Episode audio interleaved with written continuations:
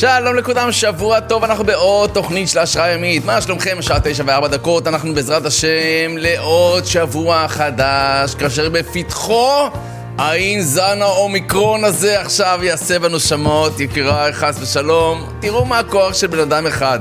מאומת אחד במדינה, שבעה חשודים, אבל אחד מאומת ודאי, כל המדינה כבר לרגליים, סוגרים עניינים, אף אחד לא נכנס, לחץ! תראו מה הכוח של בן אדם אחד, אוקיי? להרע, אבל אנחנו נדבר גם על להיטיב. תראו עד כמה אפשר להדביק בשנייה ושכל העולם יסתובב סביב הנקודה הזאת.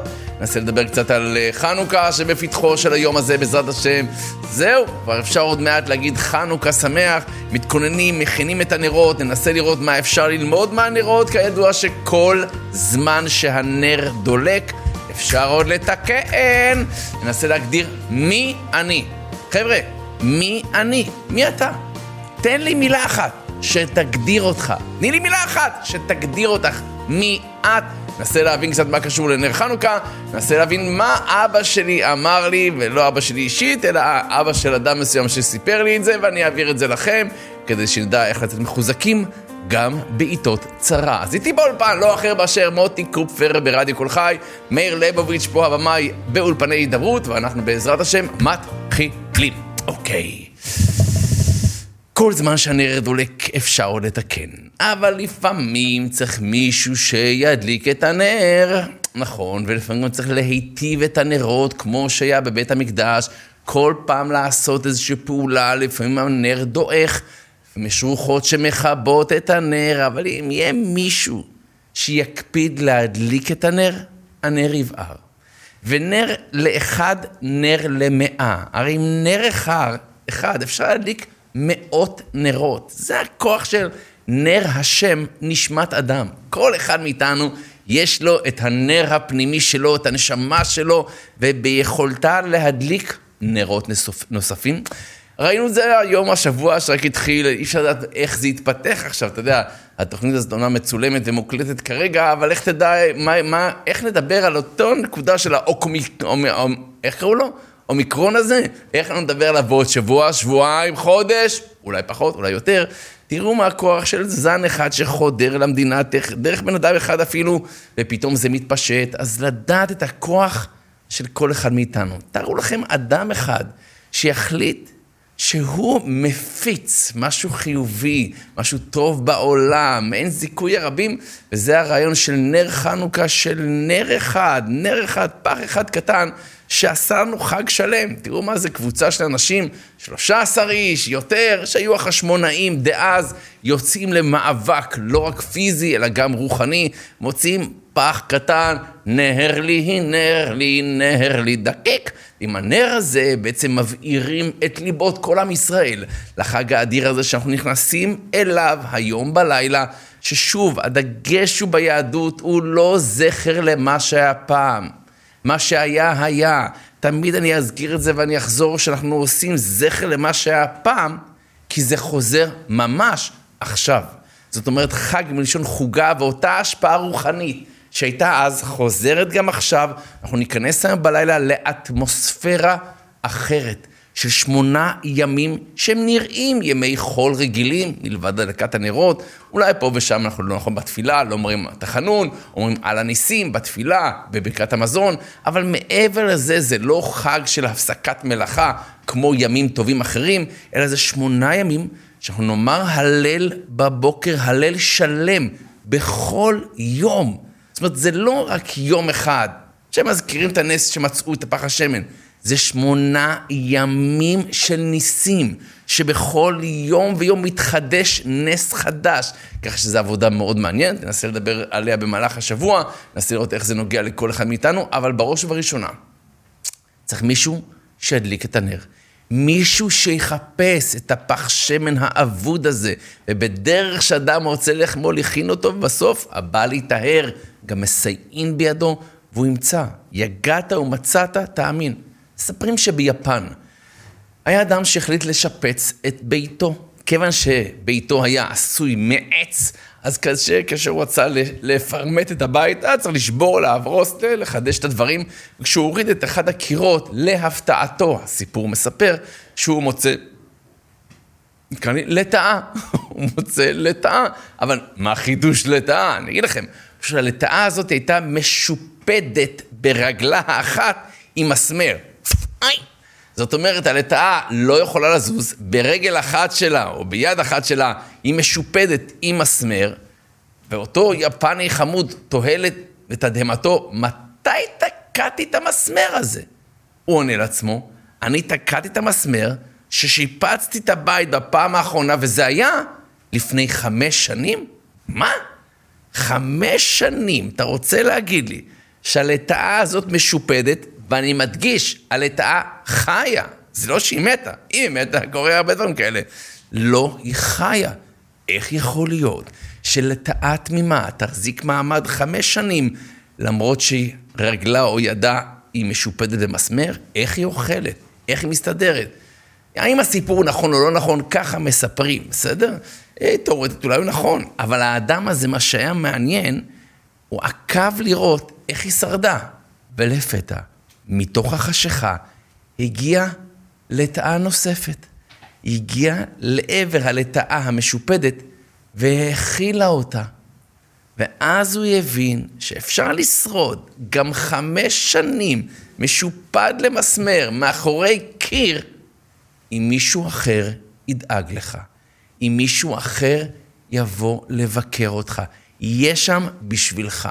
יפה יקיריי, ולכן אנחנו יודעים שבחג חנוכה זה לא רק לספר לעצמנו את מה שהיה, אלא בעיקר לספר לאחרים, להאיר לאחרים את האור. לכן לכתחילה הדלקת הנר צריכה להיות ברשות הרבים, זאת אומרת, מרשות היחיד לרשות הרבים. בחלון, מחוץ לבית, שכל מי שהולך ברחוב, אה, אה, אה, שימו לב טוב, דולקת חנוכיה פה. ואני ממליץ לכל המאזינים או הצופים, פעם אחת לפחות לבוא לעיר חרדית בזמן חנוכה.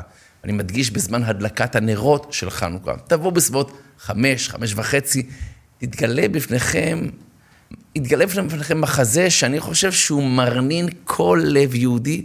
תחשבו מכל החלונות, ואני אומר בכוונה עיר חרדית או דתית, כדי שלראות את ההמון שזה קורה. לא, אתה יודע, פה בית, שם בית, זה גם יפה, אבל ברגע שאתה רואה עיר שלמה, שאין לך חלון, שאין לך פתח בית, שלפחות חנוכיה אחת, תחשבו, שהרי מנהג האשכנזים להדליק לכל בני הבית, אז יש שם לפעמים הרבה יותר מחנוכיה אחת שדולקת בחלון הזה, בחלון הזה, בפתח הפה, בפתח שם. זה מחזה שבאמת לראות את כל עם ישראל חוגג את חג החנוכה כדי להחדיר ללבבות, משהו פה קורה. אנחנו רוצים להאיר לעצמנו שיעור מסוים. מעבר לשכל זמן שהנר דולק, אפשר עוד לתקן. יש עוד הרבה מאוד שיעורים לחנוכה, והם מפורסמים, לא צריך לספר לכם, אבל על רגל אחת, נקודה אחת, שכולנו מכירים אותה, אבל טוב להזכיר אותה כל שנה ושנה. הנקודה הזאת של נר חנוכה, שתי בעיות הרי כביכול יש בנס הזה. נס חנוכה, הוא מחולק לשני חלקים. הרי קוראים לזה חג חנוכה, נכון? למה קוראים לזה חנוכה? חנוכה מכיוון שהחשמונאים סיימו את המלחמה, לפחות חלק העיקרי ממנה, בכ"ה בכסלו, זה חנו. חנוכה, חנו בכ"ה, ובעצם עוצרים במלחמה, ואז נכנסים לבית המקדש לחפש את פח השמן, ומוצאים פח שמן אחד שחתום בחותמו של כהן גדול, שהיוונים לא טימאו. וכמובן צריך להבין מה הרעיון שהיוונים מטמאים את השמנים. כאילו, מה, הם ילדים קטנים? לך את השמן, נה נה נה נה נה. אתם לא רוצים שידליקו אותם נורא? תשפכו את השמנים, תשפכו, אין שמנים, אין שמנים, תנו גזרה. אין שמנים יותר במדינה ליהודים. תעשו, למה לטמא את השמנים? אלא כמובן שיש פה דברים הרבה יותר עמוקים. יוון היא סמל של חוכמה דאז, הפילוסופיה היוונית, אתה יודע, הרנסאנס, האומנות, הקדמה. פתאום יש, הינו, הינו, ישנו עם אחד, מפוזר ומפורד, אבל לא ממש ככה, אז, אז היינו כן בבית המקדש. ישנו עם אחד שמחליט להרגיש שאנחנו שונים, אנחנו קדושים. אשר קידשנו במצוותיו וציוונו. תורת ישראל זה לא חוכמת ישראל, זה לא כמו חוכמה כמו של שאר חוכמות העולם, שכבודם במקומם מונח, יכול להיות שהן חכמות יותר, חכמות פחות, אבל זה ממש לא מתקרב אלף קצהו לתורה אלוקית. תבינו, בני אדם כקרוצי חומר יכולים לטעות, יכולים להשתדרג. קח דוגמה מכל עולם האקדמיה.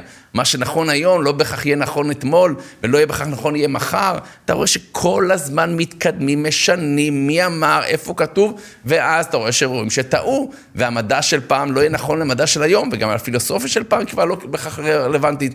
כל שכן דברים אחרים, תורת ישראל הייתה עכשיו ותהיה תמיד נכונה כפלס, כי מי שנותן אותה הוא האלוקים, ממילא היחס אליה הוא אחרת לגמרי, לגמרי, ותמיד אני מתפעל שמאותו ספר, תורת ישראל, חמישה חומשי תורה אפילו כדוגמה, יכול ללמוד ילד בן שלוש, והגאון שבגאונים מאותו ספר, ואין איזה אח ורע בעולם, אז זה לא המקום כרגע לפרט. לענייננו הנקודה העיקרית היא עם ישראל מתחלק לשני חלקים מתייוונים מצד אחד, והחשמונאים שעמלים, מחפשים ומוצאים את הפח שמן הטהור, ומפה הכל מתחיל. והשיעור עבורנו, שימו לב טוב, לפעמים התחתית זה היסודות של הבניין. שימו לב טוב, התחתית זה היסודות של הבניין. מי שאמר את הרעיון הזה, אמרתי לכם, הכותרת של, של, של ההרצאה, של התוכנית היום, אבא שלי סיפר לי, סיפר לי אדם, שהוא ביקש לא להגיד את שמו. אדם חשוב, אדם אה, ערכי מאוד, אדם שאמר לי, תראה, יש לי ארבעה תארים אוניברסיטאיים. ארבעה תארים. אח שלי, שלא, הוא שופט באחד הבתי משפט פה בארץ. אבל הוא אומר, האדם הכי חכם בעולם מבחינתי, זה אבא שלי. למרות, הוא אמר לי, שהוא נשר מהבית ספר בכיתה ג', למרות שהוא לימד את עצמו לקרוא ולכתוב בצורה רצינית וגם קצת אנגלית אפילו, הוא עסק כטבח בימי חייו, אבל הבן אדם הזה מבחינתי היה, ועד היום, האדם הכי חכם בעולם מבחינתי. הוא אמר לי, אבא שלי סיפר לי כמה דברים. כיוון שחנוכה זה חג של חינוך, אנחנו באים לחנך אחד את השני ולהעביר מדור לדור את הלפיד הזה, אמנם הוא נר קטן, אבל זה לפיד ענק בנשמותיהם של ישראל. בואו אני אקריא לכם מה שהוא אמר לי, כמה דברים שאבא שלו אמר לו, ומפה אנחנו נצא לדרך לכמה וכמה תובנות, שבעזרת השם כל אחד ואחד מאיתנו ייקח. נקודה ראשונה, הוא אמר לו כך, עדיף להקדים בשעה מאשר לאחר בדקה. שימו לב טוב, עדיף להקדים בשעה מאשר לאחר בדקה. הוא אמר יותר מזה, בבית שלנו השעונים תמיד היו מקדימים בכמה דקות. למה? כדי שנגיע למקום בזמן, ואולי אפילו טיפה לפני, עדיף להגיע שעה לפני מאשר דקה אחרי, כי הוא ציין בפניו שמה שאתה עושה שוב ושוב, זה מה שיעשה אותך. מי שאתה תהיה, זה מה שאתה עושה שוב ושוב. זאת אומרת שההצלחה בחיים, או בניית האישיות, זה הרגל. זה לא מעשה אחד, זה לא אירוע זמני. הנה הרב, היום הייתי צדיק. זה יפה שהיום היית צדיק, אבל במידה ואתה רוצה באמת להיות צדיק, זה עניין של הרגל. תבדקו מה אתם עושים יום-יום ותשפרו את זה. תנסו לראות איך אנחנו יכולים להשתפר, לכן אנחנו רוצים לראות שכל יום ויום זה נס בפני עצמו בחנוכה, זה לא איזשהו משהו פעם אחת וזהו, נגמר, אנחנו רוצים לראות את התהליך, אנחנו רוצים לראות את ההשתדלות שלנו, ומפה אלוקים יעשה את שלו. הוא ממשיך ומספר לי שהדבר השני שאבא שלו לימד אותו, בוא נגדיר את זה לא להתפשר על בינוניות. אתה תפסיק לתרץ תירוצים. כל אחד מאיתנו מתרץ תירוצים ברמה כזו או אחרת. אבל תשאל את עצמך מי אתה. תעשו את המבחן הזה עם עצמכם. כשאני שואל אתכם מי אתם, שתי מילים, מי אתם? תנו לי בבקשה את המילה השלישית עכשיו. אני, מה? איך תגדירו את עצמכם? הרב, אני מלא דברים.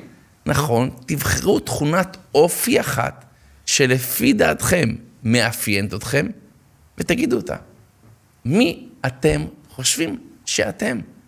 כי במידה ואני אגיד לעצמי, אני, חס ושלום, כן, טיפש, או להבדיל, אני חכם, אני צדיק, אני דייקן, אני מלמד זכות, אני fighter, אני מתמיד. מה שתגידו מאוד יגדיר אתכם.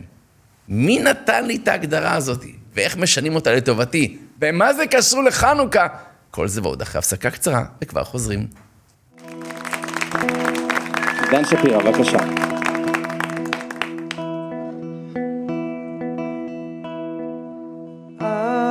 לאלוקים נפשי, כי ממנו תקוותי. אך הוא צורי וישועתי, משגבי לא אבוא. איי איי איי די די די די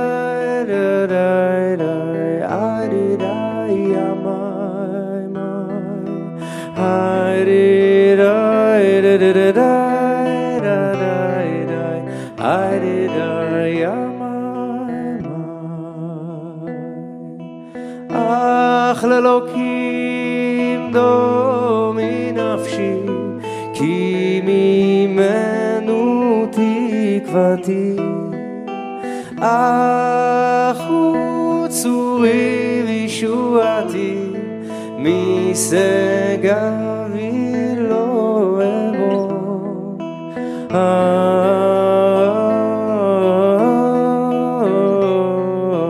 I did I am I I did I did it I did I I did I am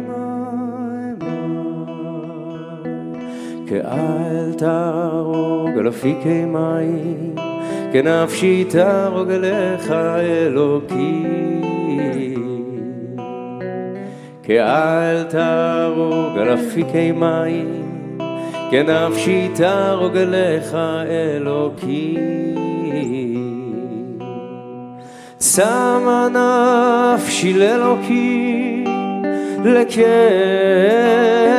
חי, או מתי יבוא ויראה פני מתי יבוא ויראה פני אלוקים. כאשר יש שנות צמאון לגילוי אלוקות, הרי צמאון זה גופה מרווה במקצת. שכן הצמאון מרומם את האדם אל אותה מדרגה שאליה הוא צמא. וכמאמר הבעל שם טוב, במקום שבו רצונו של אדם, שם, שם הוא נמצא. צמה לך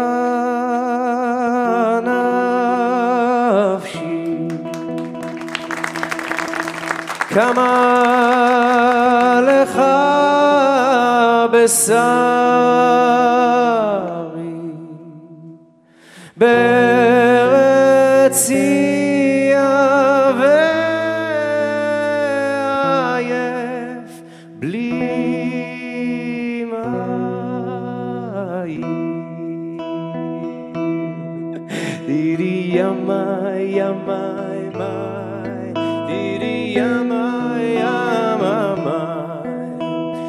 הקהל עצמו יכול להצטרף. אתם מכירים את זה? תכף יצטרכו בריקודים, חכה. בבקשה. ידי ימי ימי לי, ידי ימי ימי לי, ידי ימי ימי ידי ימי כלב הקודש חי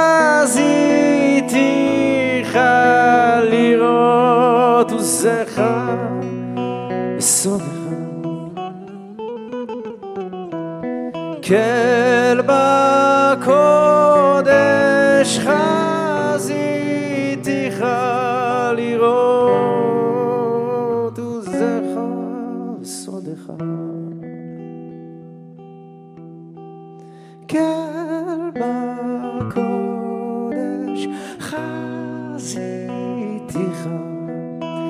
לראות עוזך וסודך. תדעי ימי ימי ימי תדעי ינר דרך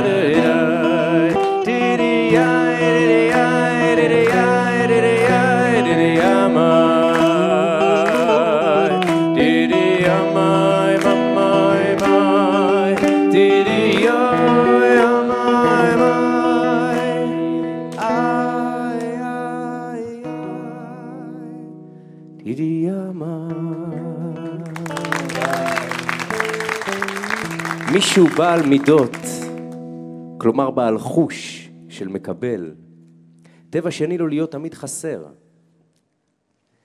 כיוון שגעגועיו הם אינם דבר פרטי, געגועיו משום שבו מוטבע טבע הגעגוע. תודה רבה שחזרתם אלינו, והיום אנחנו מתכוננים לחג חנוכה, שיחול היום בערב בעזרת השם. ולמעשה חנוכה הוא החג שהוא שמונה ימים, אמרנו שזה אטמוספירה אחרת, שנראית לנו יום רגיל, אבל ממש לא. מי שעשה ניסים לאבותינו בימים ההם יעשה לנו, גם בזמן הזה, בעזרת השם. נגד הקומירון הזה, או אוקיי, איך שזה, כן, שקוראים לו, הנקודה העיקרית מבחינתנו זה לדעת שיש אתגרים ויש מלחמות. כמו שהיה, גם עכשיו מלחמות רוחניות, כל אחד מול עצמו הרבה פעמים, וגם כנגד הסביבה, כולנו מכירים, כולנו יודעים, אבל יקיריי, אבא שלי סיפר לי, אותו אדם שאומר לי, דבר ראשון, תקשיב, עדיף להקדים שעה מאשר לאחר בדקה. זאת אומרת, הרגלים, לעמוד בזמנים, להיות רציניים, לא להתפשר על בינוניות. והוא אומר, למה אני אספר לך את זה? כי הסיפור העיקרי על אבא שלי, למרות שהוא לא סיים כיתה ג' ואנחנו כביכול הרבה יותר אקדמאים ממנו, דבר אחד, הוא היה שמה שהייתי צריך אותו. הוא מספר שהוא זכה להתחתן עם אישה שמבחינתו כלילת השלמות. הוא כל הזמן היה בטוח שכאילו, היא בטח תגיד שהיא לא רוצה אותי, כאילו מכל הבחינות היא הרבה יותר מוצלחת, ככה הוא טען מבחינתו. והחיים התנהלו בצורה מקסימה, והכל היה יפה, והכל היה מושלם, ויש ילדים, ויש פרנסה ברוך השם, והכל טוב!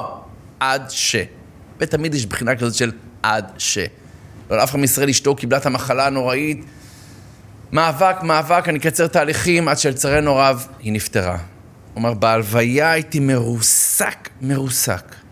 אז מי שעמד לצדי היה אבא שלי. הוא החזיק לי את היד ואמר לי, בן, אתה עומד חזק. אתה לא מתייאש, אתה לא נשבר. כמה שסופה בחוץ, אונייה צריכה להיות חזקה. אתה חייב להיות חזק, אתה לא תתייאש. אומר, המילים האלה באותו זמן פשוט נתנו לי את היציבות להבין שלפעמים התחתית זה אבני הבניין לבניין כולו. ולכן גם אם אדם מגיע לתחתית, ולא משנה מה קורה איתו, ועם ישראל כמעט רובו מתייוון באותה תקופה של חנוכה, עומד קומץ של אנשים, לצורך העניין, מתתיהו בן יוחנן כהן גדול, משפחתו, יש שלושה עשר איש, אולי פחות, אולי יותר, לא משנה העיקרון, העיקרים מעטים מול רבים, אבל עושים את מה שצריך לעשות, לא נשברים, נלחמים, זה כל דבר שכל אחד מאיתנו צריך לעשות. לכן להתחזק שיש מישהו למעלה ששומר עלינו. כי כל חנוכה הזה, לכאורה הוא לא היה בכלל צריך להיות קיים, אם לצורך העניין בורא עולם לא היה, ומה הכוונה? הרי היוונים לא רצו להרוג אותנו, היוונים אמרו בואו נישאר חברים, בואו, אתה יודע, נשתחרר, בואו נהיה קצת מערביים, מה שנקרא, קצת תרבותיים, אי אפשר להיות גלותיים, תורה, תורה, תורה. קצת לראות עולם, תקשיבו, קצת השכלה, קצת ליבה, קצת, אתה יודע. זה מה שהיוונים רצו, היוונים לא התכוונו להרוג אותנו, זה לא היה פורים, זה לא הרומאים, זה לא שום דבר כזה. דבר אחד הפריע להם, קיום תורה ומצוות. אל תקיימו, אנחנו איתכם ביחד. מתייוונים, חיו נפלא. אבל היה קומץ של אנשים שאנחנו פה היום בזכותם.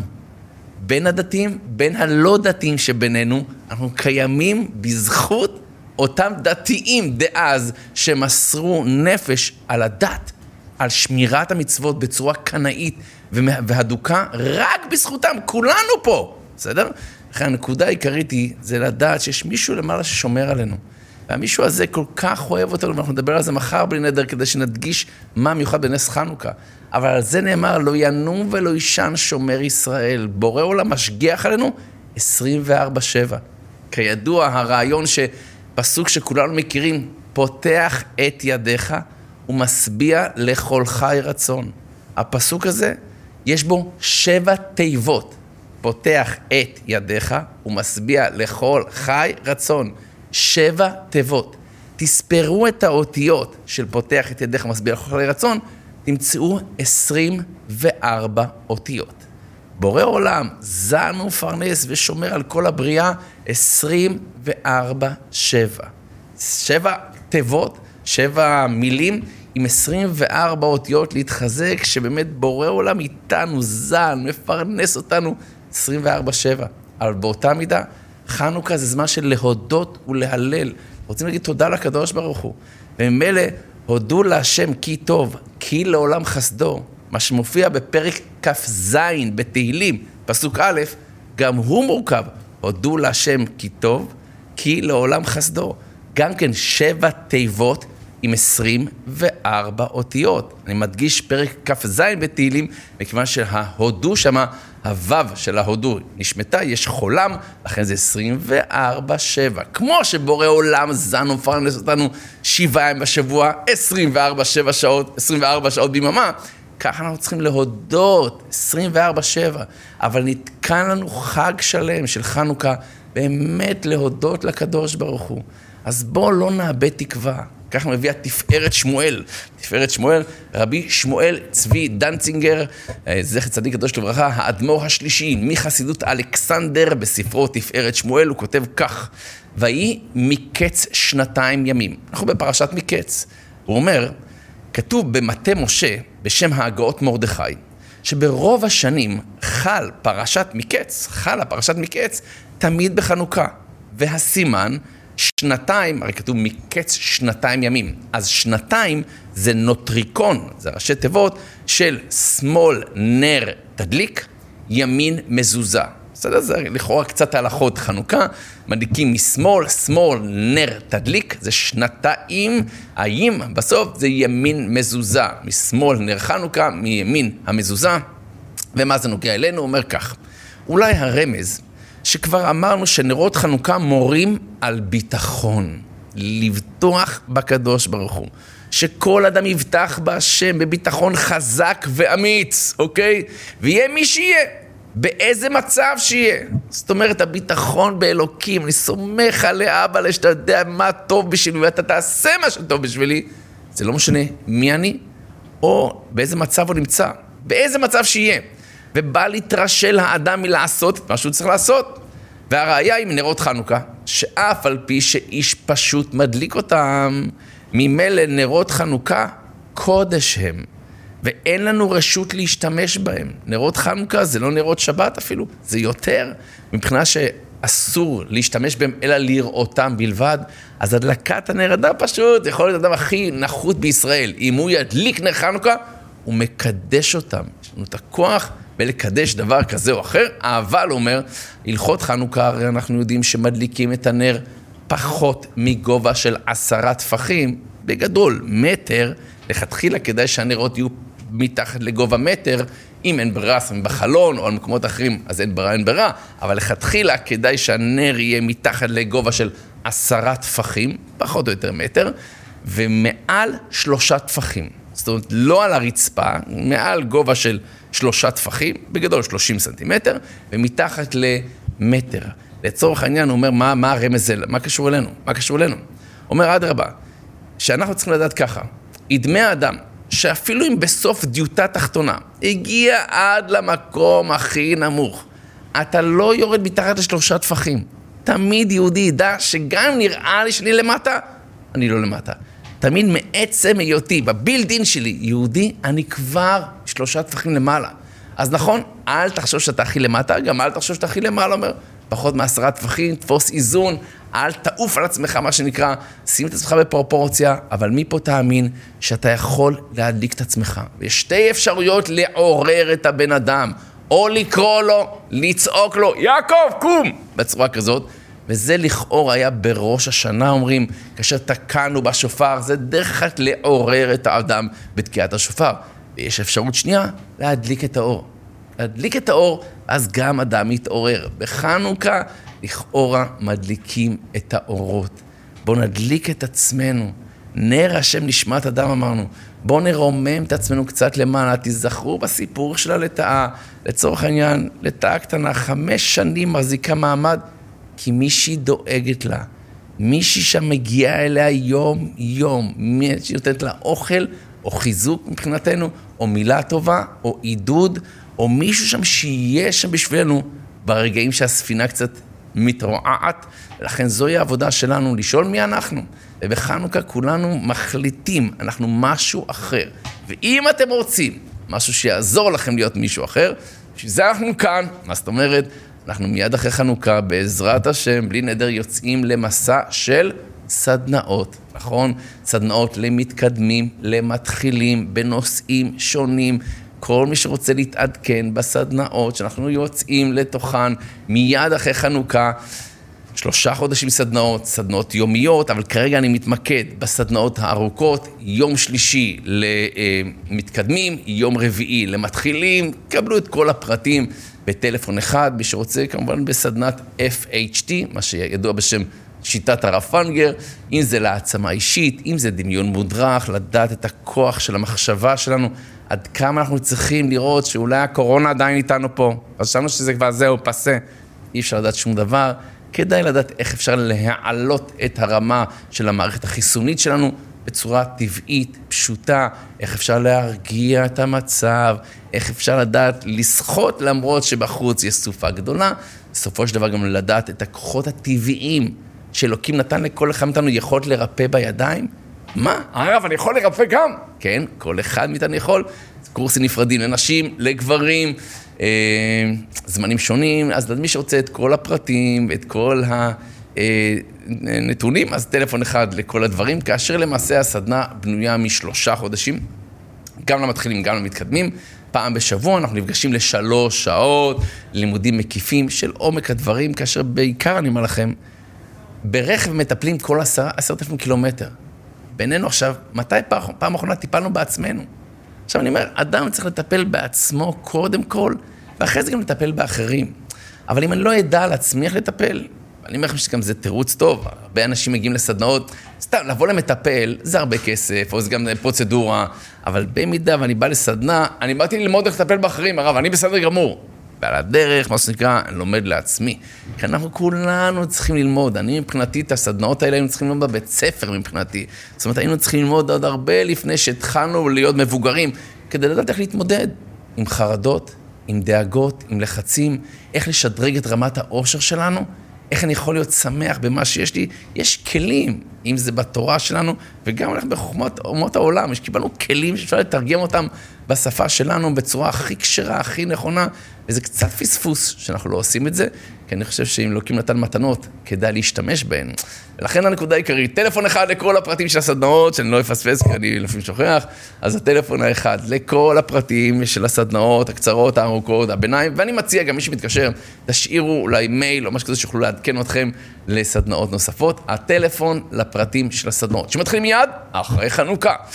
הוא 053 4, 3, 6, 1, 3, 1, 1.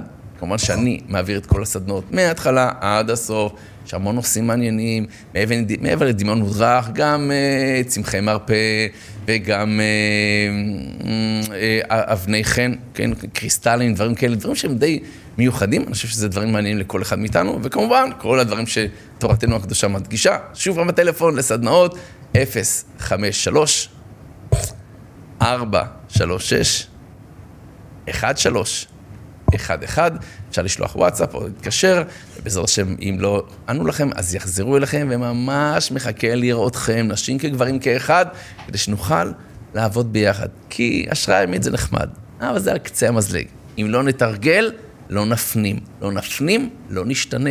לא נשתנה, אבל לענייננו, אבא שלי סיפר לי, לא להתפשר על בינוניות, עדיף להקדים שעה מאשר לאחר בדקה. הרגלים זה לא חד פעמי, זה מה שעושה אותנו יום-יום, זה מה שיבנה אותנו בסופו של דבר. אז תודה רבה למוטי קופפר הטכנאי, מאיר ליבוביץ' פה בדיגיטל, ואנחנו נתראה להשתמע בעזרת השם מחר, מי שאיתנו בווידאו תשארו, ואנחנו נשתמע, לכם חג שמח וחנוכה שמח. כל טוב להתראות.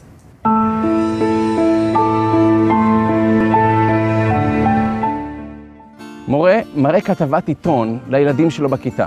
הכותרת הייתה יאכטה שהפליגה לכיוון הקריבים עם קרוב ל-500 איש עליה, עלתה על סרטון וטבעה. סיפור בתוך הכתבה האוניית ההצלה האחרונה שנשארה, לא כל הנוסעים הצליחו לעלות על האוניות הצלה, נשארה אוניית או סירת הצלה אחרונה. על הסיפון עומדים הרבה אנשים. הגיע התור של זוג, הבעל עומד מצד אחד, האישה מצד שני, הם באים לקפוץ לסירת ההצלה האחרונה.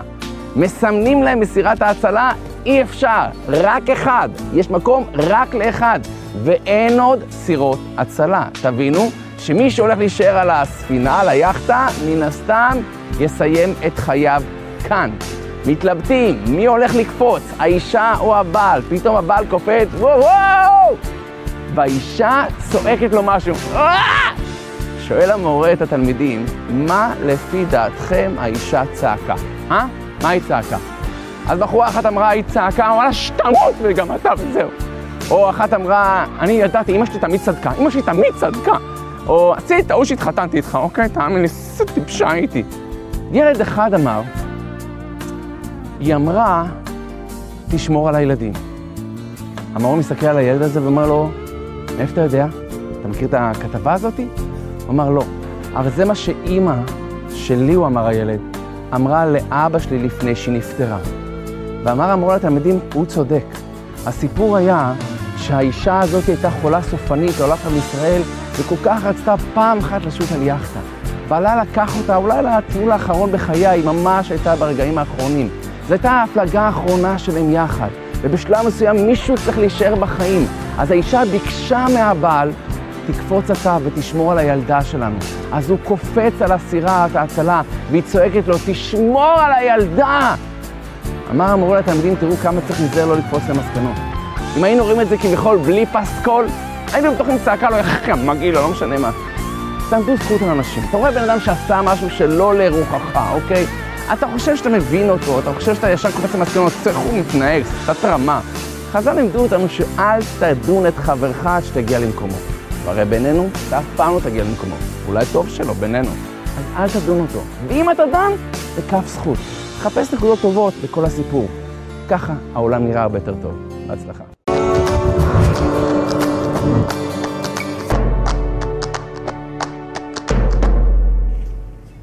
תודה רבה שחזרתם אלינו, ואני מוקף פה חנוכיות, יקירה, שכולן, המכנה המשותף שלהם, מישהו אחד עשה אותם. אבינועם ישראלוב, אמן יודאיקה וחנוכיות, כסף, עבודה בכסף. איך יוצרים חנוכיה? מה הרעיון שעומד מאחורי זה? איך עובדים עם כסף? בואו נשמע על זה ממנו. בוקר טוב, אבינועם. בוקר טוב, שבוע טוב וחג שמח. תודה רבה. תספר לנו קצת, מה, איך הגעת בכלל לאומנות היודאיקה? אני, אה, לאומנות היוד- היודאיקה הגעתי כתוצאה מזה שהייתי ילד בגיל 10, 10, 11. הדודים שלי היו עוברים עבודות בצלאל. בצלאל זה עבודות של גביעים, חנוכיות, פמוטות, כל דבר שהוא יהודי כזה, אבל הוא מנחושת. פשוט. אוקיי. וככה אני בתור ילד, הדודים שלי היו לוקחים אותי, אני מדבר על שנות החמישים, השישים, הייתי בא אחרי הבית ספר, מתחיל לעבוד, היו, וככה לימדו אותי את המקצוע. ו- בנחושת אבל. כן, בנחושת, לא כסף. כסף זה היה חוג מאוד מאוד מצו- מצומצם, אז אני מדבר שנות ה-60, 60, 70, 50, וככה אני למדתי את המקצוע, אבל גם ביד ביד הייתי תלמיד מאוד מצטיין. הייתי בבית ספר, הייתי בא, עושה שיעורים, משחק איזה חצי שעה, שעה, והולך לדודים שלי לעשות כסף. למה הייתי עובד קבלנות. דוגמה, הנה, זו העבודה הראשונה שהתחלתי לעשות את הראשים הקטנים האלה. הייתי עושה אותם, וככה כל, מה, כל חתיך... זה? איך עושים את זה? מה... עושים את זה במכונת לחצנות, יש מודל, אתה לוקח את הדיסקיות, אתה חותך, כמו שאנחנו רואים שם בשולחן, את הפח הזה וגרגירי כסף, את גרגירי כסף אנחנו יוצקים, עושים מזה פחים, חותכים אותם דיסקים, מכניסים אותם למודל, ואני וואו. בתור מה. אנחנו רואים עכשיו בתמונה? אה, זה הגרגירים. זה מה שאנחנו רואים. הבנתי. אה, זה הגרגירים של הכסף? ומה שמתחתיו זה הפח שכן, כסף. הבנתי. ומזה אנחנו לוקחים חותכים ומתחילים לעבוד על מכונת לחצנות. אני לוחץ, אני זה שלוחץ, המכונה כל הזמן מסתובבת רגיל. ואני לוחץ, כל אחד ואחד מקבל, אז קיבלתי נדמה לי עשר פרוטות, משהו כזה. אבל זה היה כסף. ב- כשבמצטבר זה היה כסף, וככה עבדתי, עבדתי, בית ספר סיימתי, ישיבה תיכונית סיימתי בירושלים. וצבא, מלחמת יום כיפור, הייתי עתודאי, למדתי רפואה, באנטומיה ברחתי מהמקצוע, אבל בכל זאת נשארתי במקצוע כחובש צבאי. עברנו את המלחמה, עזבתי את, ה, את הארץ מהשבר הגדול שהיה, והייתי ברומא. רומא, שלושה חודשים הייתי בוותיקן רק. אוקיי. ושם רואים... שלושה או- חודשים? שלושה חודשים, יום-יום הייתי בוותיקן. מה יש לראות שם? מה יש לעשות שם? כן. רק לראות את האוצרות האומנות שלהם. זה דבר, אם לא היית שם, אז אתה לא... זה לא- אתה מבין? כן. זה דברים מהממים, עוד, עוד גם הייתי אפילו במרתפים, במקומות uh, תחתונים, למה אנחנו, אתה יודע, צברים, יום הראשון אתה משלם לכניסה, יום השני אתה משלם, יום השלישי אתה אומר אהלן, ואתה כבר נהיה חבר של השוטרים השוויצרים שם, האלה שעומדים, כן. כמו דחלילים. וככה אני שלושה חודשים רק בוותיקן, וכנראה שמה עפתי בכלל ל- אז הנה, קיבלת למקצוע. מושגים, מה אפשר לעשות? בבקשה? קיבלת מושגים, אני אומר, מה אפשר לעשות, לאן אפשר להגיע? אני אהבתי את זה, למה ראיתי שם כלי כסף שאני לא מאמין שבן אדם עשה אותם, אבל אנשים עשו אותם, אנשים, זה לא, לא היה שטנצים, לא היה מכבישים, לא היה שום דבר. ישבו אנשים בעבודות יד וככה עבדו. ואז אתה מתחיל להיכנס לתוך העולם הזה של הכסף. אז אני מתחיל להיכנס, אני חזרתי לארץ, לומד משפטים, צריך להיות עורך דין, עזבתי את זה, ועד שתפס לי, זיכרונו לברכה, בעל הבית שלי, ואמר לי, שמע, אני רוצה להקים מפעל של כלי כסף, ואתה בתור לחצן, שמעתי שאתה לחצן מעולה, בוא תקים לי מפעל. אמרתי, תקשיב, אני, זה, משפטים. תעזוב, בוא, אל תדאג, אתה תרוויח יותר, הוא אמר לי. אבל באמת, הרווחתי פי עשר מכל אחד. וואו.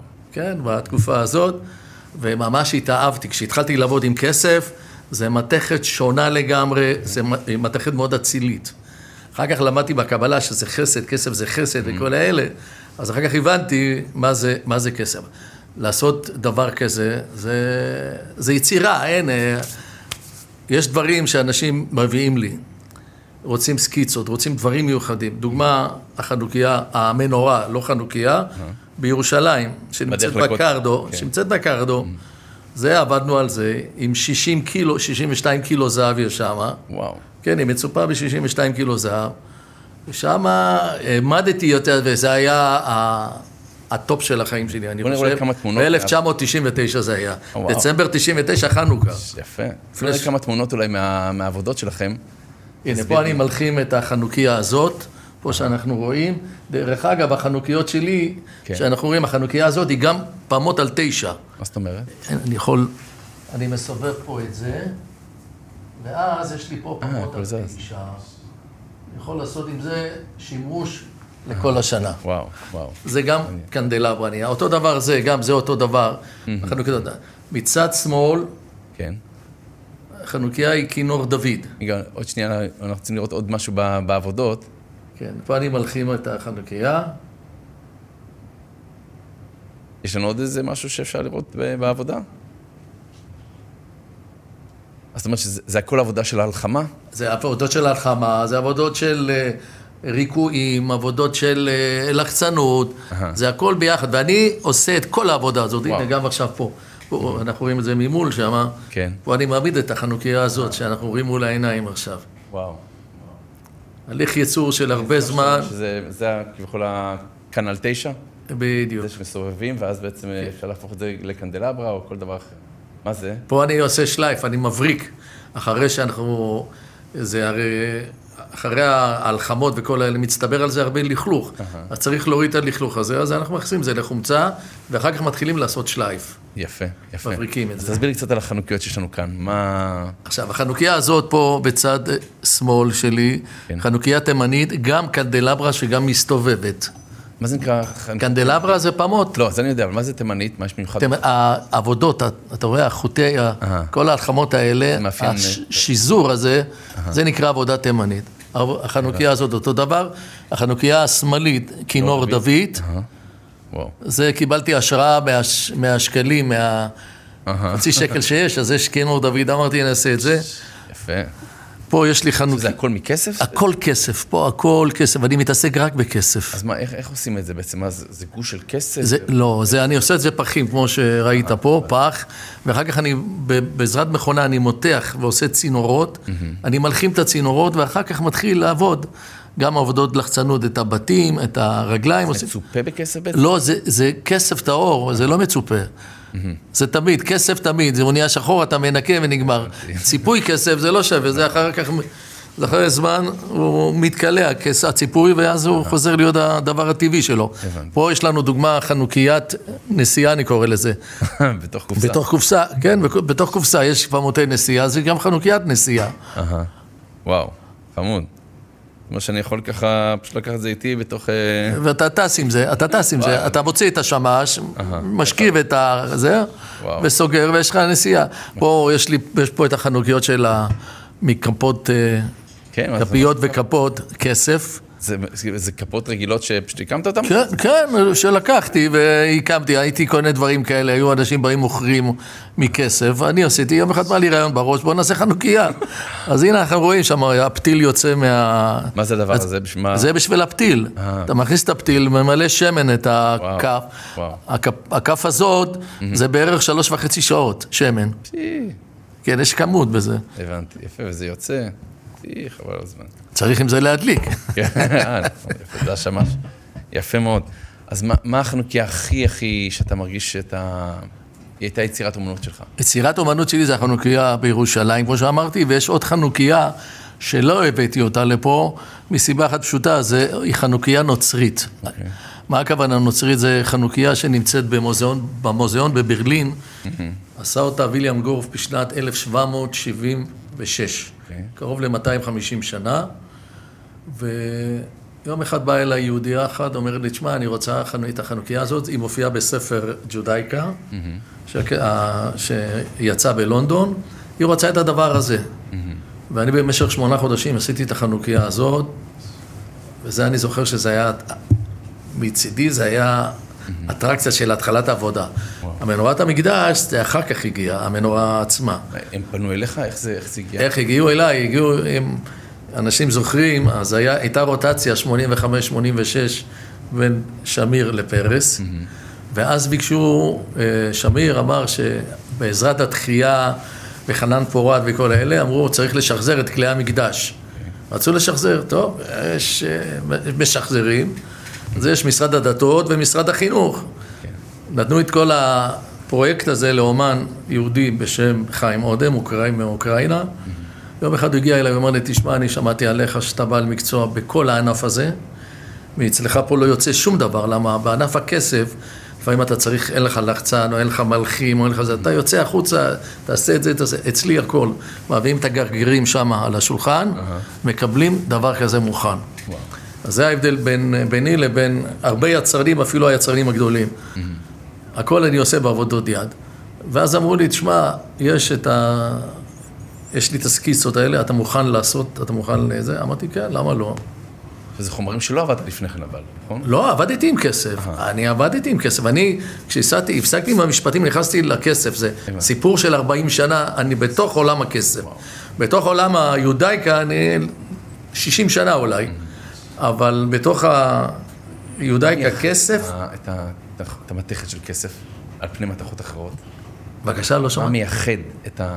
כמו שהסברתי, מתכת מאוד אצילה, כיף לעבוד איתה. ממש ממש כיף לעבוד איתה. אז היא נחמדה אליך? אני עובד גם עם זהב, אבל אם אני, כשאני מתחיל עם זהב, זה, עבודה של בלאגן, אבל בסוף אני מנצח. למה זהב זה קשה? קשה מאוד, אבל הכסף זה הכי כיף לעבוד איתו. מה, היא אלסטית? יותר כאילו... בדיוק, בדיוק. אתה, אתה משחק איתו איך שאתה רוצה, אתה ממש ככה, כמו פלסטיק. וואו. אבל זה, היא גם מתכת, אבל כן. כמו שאני אומר, היא אצילה. וככה אה, ביקשו ממני את ה... תעשה את הדבר, את הדבר, אז התחלנו בפח שמן. כד השמן שנמצא שם, זו העבודה הראשונה שלי שם. כמה זמן לקח לעשות אותו? אה, לקח לי רק הכד איזה שלושה חודשים. שם דברים מדהימים, יש שם שבע עבודות מתוך ה... המכון המקדש, זה עבודות שלי שם. זה כד השמן, זה הניסוך היין, הכיור ועוד כמה דברים, אני כבר לא זוכר, אבל... וככה עבדתי איתם שלוש שנים. שלוש שנים, היה בעיה עם הכסף בהתחלה, אתה מקבל שוטף 180, אז לפי זה גם הגדלתי את, ה, את השכר העבודה, וזה היה כיף. וככה התחברתי, זה עוד יותר חיבר אותי, והאטרקציה הגדולה זה החנוכי, המנורה שנמצאת עד היום שמה, שבזמנו, איך שסיימנו אותה ב-1999 דצמבר, זה היה חנוכה, רצו להביא אותה לכותל, בכותל הערבים התחילו לעשות בלאגן שמה, כן, ככה, בדיוק. אז אה, הכניסו אותה לקרדו, בקרדו למטה, היום, זו הייתה שם הרבה שנים, ואחר כך העבירו אותה, היום היא נמצאת בכיכר של הרובע של הקרדו. יפה. בכיכר עצמה, כיכר היהודים. הבנתי שגם היה לך שיתוף פעולה עם קדישמן? או, קדישמן הכרתי כתוצאה מעבודה שעשיתי איזה קערות של כסף. ואמרתי, איזה קערה כזאת גדולה, אפשר להכניס חצי כבש. ועם כבש, כן, עם כבש, אז מתקשר לי, מי מתקשר? קדישמן. מישהו בא, אני אומר למישהו, אני, אתה עובד עם קדישמן, אני יודע, בוא תנסה לקשר בינינו, אתה, אני לא מפריע לך, למה אני מדבר על ענייני כסף, מתכת כסף. כן. אבל באמת, הוא הכיר לי אותו, יהודי. הוא היה שמאלני, אבל משכבו ומעלה, זה יהודי, לדעתי, יהודי אורגינל. זה יהודי עם לב חם, היה עוזר למסכנים, היו באים אליו מסכנים הביתה. הוא היה תורם הרבה מאוד, הוא תרם לצבא, תרם למסכנים, תרם לבתי חולים. אפשר ללכת עד היום, לראות בבתי חולים, בכל מיני... קדישמן, קדישמן, תמונות, הכל הוא בחינם, הכל בחינם. ולעבוד איתו 22 שנה, להחזיק איתו מעמד, אשתו לא החזיקה איתו מעמד 22 שנה. אני... שאלת אותו פעם, מה הקטע של הכבשים? שאלת אותו פעם? הכבש- הכבשים, הכבשים בשבילו זה היה היהודים, ולכן הוא הרגיש את עצמו כמנהיג עליהם, הוא שומר, הוא שומר. הייתה לו, כמו שהסברתי, דעות שמאלניות, הוא לא היה אדם דתי, אבל זה לא משנה, הוא היה מספר לי שהוא היה בלונדון, הרבה שנים הוא היה בלונדון, והוא הוא הרגיש קרבה מאוד מאוד מיוחדת לחרדים, זה היה משהו מדהים. אמרתי לו, איך אתה, אתה בכלל, אתה... אבל כן, תנ"ך הוא ידע. הוא מהיהודים שידע תנ"ך, היהודים החילונים, אני לא... אבל תנ"ך הוא ידע, והוא זכר שיום אחד בלונדון, הוא היה בטיסה לישראל, ואז באו אליו, היה חסר מניין לקבוצה חרדית שם, אז באו אותו, אמרו לו, אתה יהודי? הוא אמר, כן, וזה, אז הוא אמר, בוא תשלים, כן, לא, כן, הצליחו לשכנע אותו, והוא בא, אז בא הרב שם שעשה את ה... ארגן את המניין, אמר, תשמע, זה, אמר לו, הלו, אני, אם אתה לא, אתם לא יודעים, אני הנין של רבי לוי יצחק מברדיצ'ב. זה היה אה, מנשה קדישמן. ידע את התנ"ך חבל על הזמן, והיה כיף לעבוד איתו, רק אלוהים לקח אותו, וזהו, מה אני תן אעשה? לי סיפור אחד קצר על איזה חנוכיה. יש לך איזה משהו שככה... במהלך העבודה שלך, או משהו שזכור לך. הביאו לי, כן, הביאו לי יום אחד חנוכיה, כן. חנוכיית קיר, חנוכיית גב קוראים לזה, זה בדיוק, הגב שלו זה כמו הציץ ב, של אצל האשכנזים, הציץ בזה, כן. יש את זה, פלוס, דוגמה, את הדבר הזה, את המעקה התחתון עם שמונה זה והקנה למעלה. יום אחד הביאו לי, אמרו לי, אבינם, תשמע, זה, צריך לתקן את זה, לשפץ את זה. אמרתי, בסדר, אין בעיה. אני בזמן האחרון, בשנים, ב- בוא נאמר בעשר השנים האחרונות, נהייתי רסטורטור. אני רק מתקן את הדברים. אני, היום הכיף הכי גדול שלי, לחדש ולתקן דברי כסף. ואני, תודה לאל, ברוך השם, אני... ברוך השם, אני... כל מי שמביא לי דבר שבור, הרוס, צריך לזרוק, הוא בא אליי, מקבל חדש, ואנשים לא מאמינים. אז מה עמד אז הביאו לי, אז מה, אז, אז מה, הביאו לי את הדבר הזה. עכשיו, לקחתי מהם מחיר, אמרתי, זה המחיר של התיקון פלוס הרזומה שלי. כן. זוכר, נדמה לי, לקחתי איזה 500 דולר או משהו כזה, תיקון וכל אלה, ולא ידעו, היה חסר שם שני, שם שני ראשים, היה חסרים, ועשית אותם אחד לאחד. הבן אדם לא ידע מה היה זה. לאחר שלושה חודשים אני רואה את החנוכיה הזאת, היא נמצאת, נמכרה בסוטבי 75 אלף יורו. וואו. זה הייתה... זה אמרתי, לא הייתי יודע שזה של סוטבי, אז מה הייתי... זה סודי שיש לנו מכירים? סוטבי זה החברה הכי גדולה בעולם שמוכרת דברי יודאיקה אנטיקות, שם המחירים זה במיליונים, זה בחמישים, יש שם ציורים שמוכרים 150, 200 מיליון דולר. וואו. חופשי חופשי, זה גם עכשיו יש את התחרות, את ה... זה של סוטבי, את המכירות של סוטבי, ושם המחירים זה של הרחב פיך ועמלהו, כמו שאומרים. ככה, זה סוד. תודה רבה רבה. אבינועם ישראלוב, דרך אגב, אבא של גיל ישראלוב, נכון, הזמר המוכשר מאוד, שגם פה בהידברות. תודה רבה שהיית איתנו, תודה רבה על ההשראה פה עם. החנוכיות. יהי רצון שתמשיך תמיד ככה גם לחזק, לחזק חנוכיות, לחזק אנשים, אשכרה להאיר את. האור הזה עם הכסף. כסף באמת על פי הקבלה זה חסד, חסד אתה רואה שהוא הרבה יותר זורם, הרבה יותר נוח להיות איתו, זהב יותר קשוח, יותר מידת הדין. יהי רצון שנזכה גם אנחנו להדליק את נרות החנוכה, להאיר את, את הלבבות שלנו, להאיר את לבבות אנשים אחרים. חנ- חנוכיית כסף, אחת המוגדרות ביותר, לפני זהב, זהב אולי יותר מוגדר, אבל רוב האנשים מדליקים גם חסד. תודה רבה אבינועם, שתמשיך לעשות דברים טובים, תודה רבה לכם. אמן, אמן, תודה. מחר של חג חנוכה שמח לכולם, כל טוב, להתראות. אמן.